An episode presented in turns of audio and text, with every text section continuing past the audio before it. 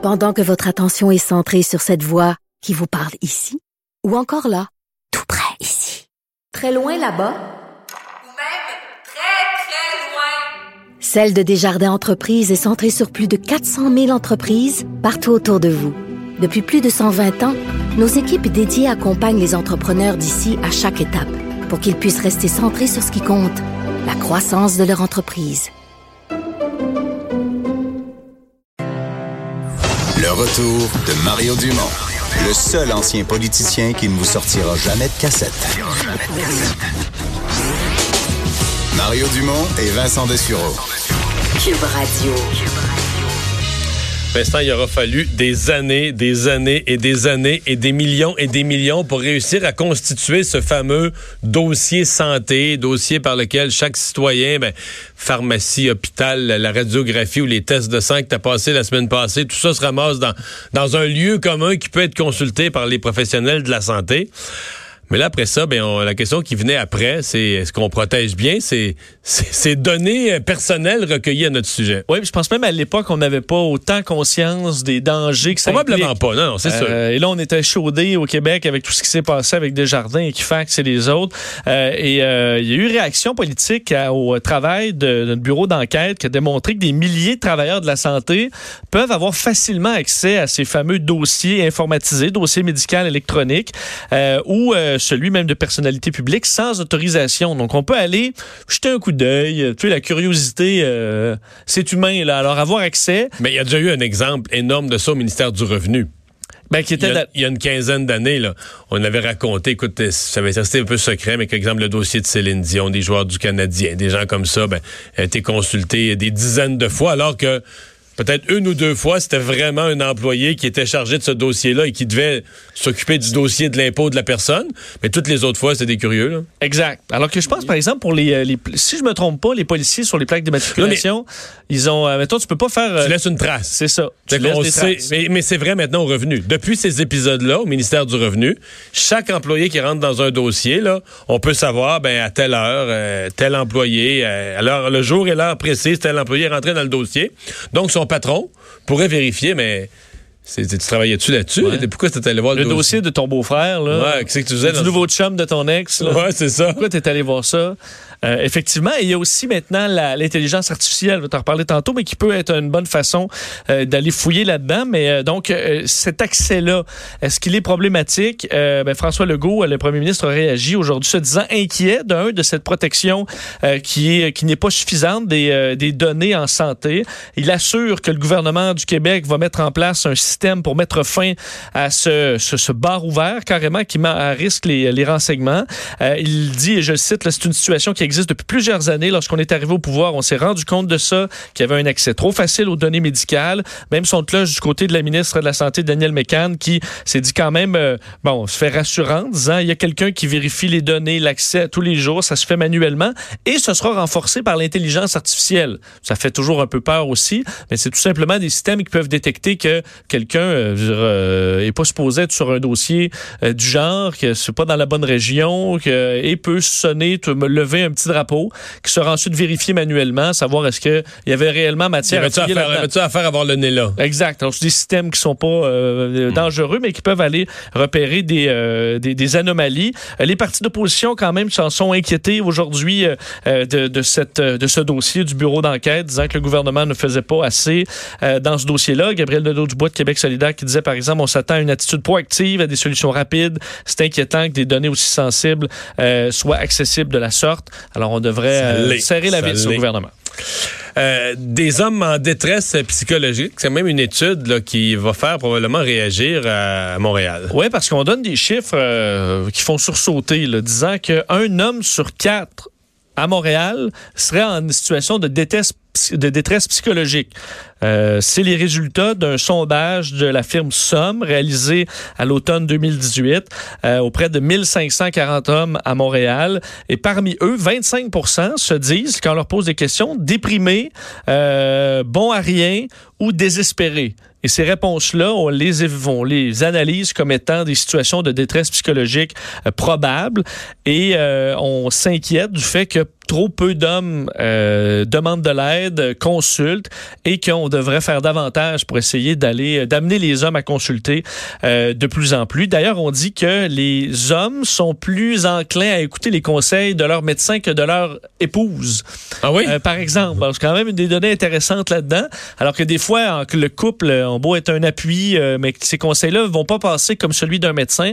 Alors c'est pour ça qu'il est important d'aller consulter parce que l'avis d'un expert va être peut-être plus plus chambranlé euh, l'homme que l'avis de son euh, de sa douce moitié. Mais c'est une toute autre nouvelle, mais qui nous amène, qui m'amène euh, au commentaire quasiment identique à ce que j'ai fait hier quand on parlait du, du jeune de 19 ans qui a foncé dans, qui allait foncer dans la foule, là, puis quelqu'un avec son véhicule, il a coupé Oui. le chemin. Mais sur toute cette réflexion sur on, on est on est sur le trottoir, on est au centre commercial, on est à un lieu où il y a plein, plein, plein, plein de monde, là, puis tout le monde a l'air, tout le monde marche tranquillement, euh, faire sa petite affaire.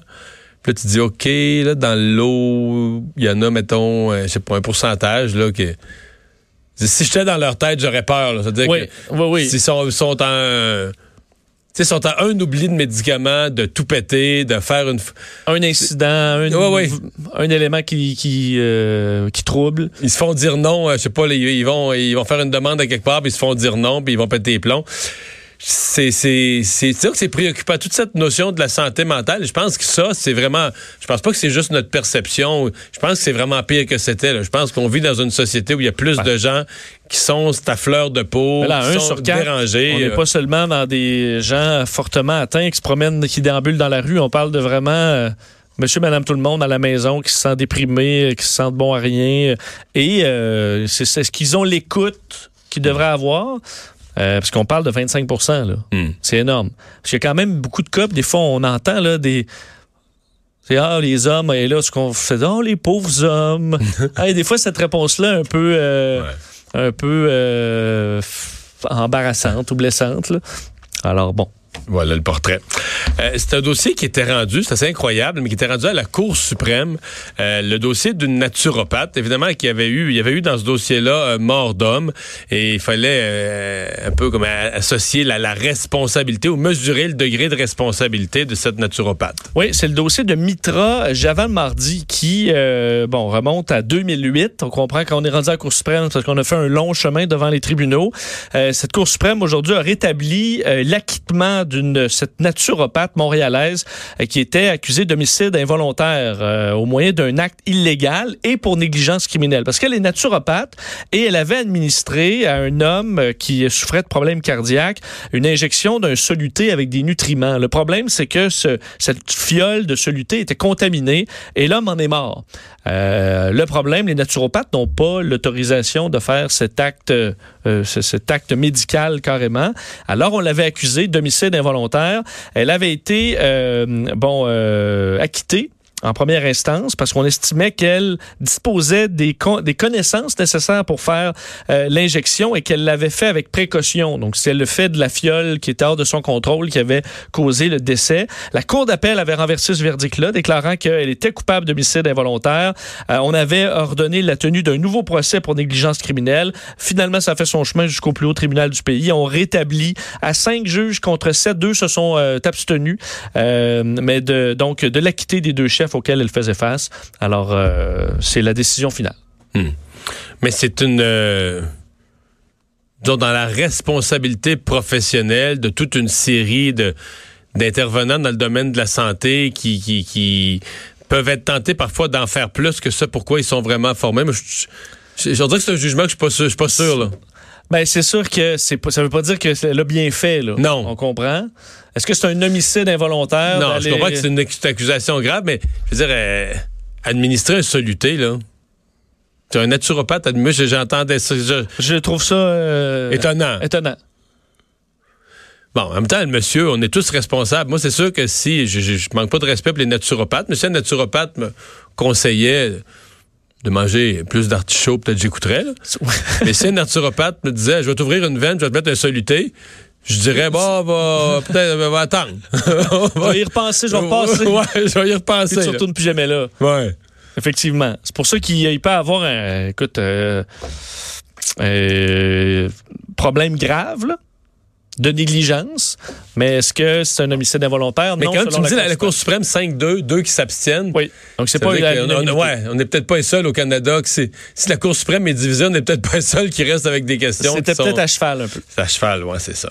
Euh, parlant d'à cheval, le Benadryl, qui est quand même un médicament très commun. faut dire que moi, j'ai fait pas mal d'allergies étant jeune, j'en fais encore un peu, mais euh, très euh, Benadryl pour enfants, ensuite pour adultes, après ou avant, ou pour prévenir, ou pour euh, essayer de cesser une crise d'allergie. Là, il y a des gens qui disent, ben, c'est peut-être pas si banal, le Benadryl. euh. Effectivement, euh, des euh, pharmaciens qui s'inquiètent du, fait que le Benadryl est-il trop dangereux pour être en vente libre.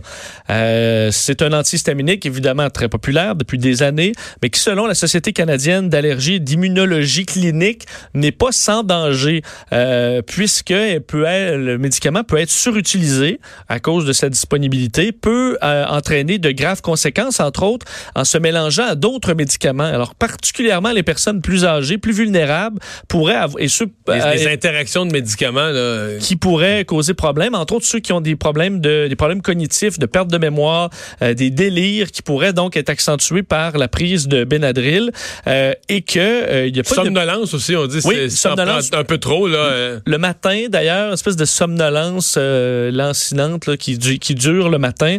Les pharmaciens vont plutôt suggérer normalement des antihistaminiques, ce qu'on appelle de deuxième génération. Ça, je ne le savais pas, je l'ai appris aujourd'hui, que par exemple le Réactine ou le Claritin, ce sont des antihistaminiques de deuxième génération, donc techniquement plus évolués, mais qu'il y a encore beaucoup de médecins, de pharmaciens qui euh, prescrivent le Benadryl comme premier choix et que ça, ça devrait peut-être Donc, on changer. voudrait, mais on voudrait le faire passer ce qu'on appelle derrière le comptoir. C'est-à-dire qu'il est encore là.